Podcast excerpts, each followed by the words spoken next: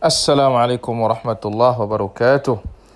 Alhamdulillah rabbil alamin wassalatu wassalamu ala rasulihil amin nabiyina Muhammadin wa ala alihi wa ashabihi ajma'in amma ba'd. Alhamdulillah pada kesempatan yang berbahagia ini kembali kita lanjutkan pembahasan dari kitab Wasiyatul Imam Asy-Syafi'i rahimahullahu taala. Dan sudah kita ambil wasiat yang ke-11 yang ke-10 bahwasanya al-iman qaulun wa amalun wa niyyah.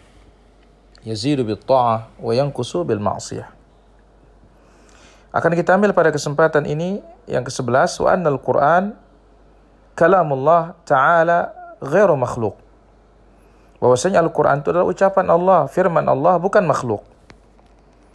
Berdasarkan firman Allah Azza wa Jalla dalam surat An-Nisa ayat 164 wa kallamallahu Musa taklima Allah Azza wa Jalla berbicara dengan Nabi Musa.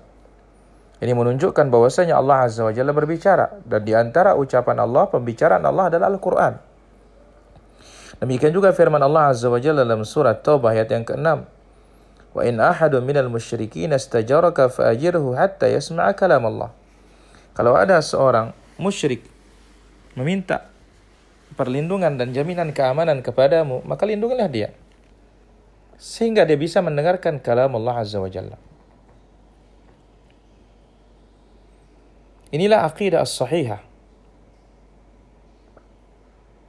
yang telah disepakati oleh para ulama. Innal Qur'ana kalamullah. Quran itu adalah ucapan Allah. Minhu bada. Ya. Dari dat datangnya dari Allah. Ilaihi ya'ud dan kepada Allah Azza wa Jalla akan kembali. Dan ijma' para sahabat dan para tabi'in bahwasanya Al-Qur'an adalah kalam Allah. Ucapan Allah wal matlu itulah yang dibaca. Itulah yang diucapkan. Kemudian disebutkan oleh Saleh bin Ahmad bin Hanbal bahwasanya Imam Ahmad mengatakan Jibril sami'ahu min Allah. Jibril mendengarnya dari dari Allah Azza wa Jalla wan nabiyyu sami'ahu min jibril. Dan nabi sallallahu alaihi wasallam mendengarnya dari jibril. Was sahabahu was sahabatu sami'athu min nabi. Dan sahabat mendengarnya dari nabi sallallahu alaihi wasallam. Inilah dia akidah ahlul iman akidah ahlus sunnah tentang kalamullah azza wa jalla. Wallahu taala ala wa alam. Walhamdulillahi rabbil alamin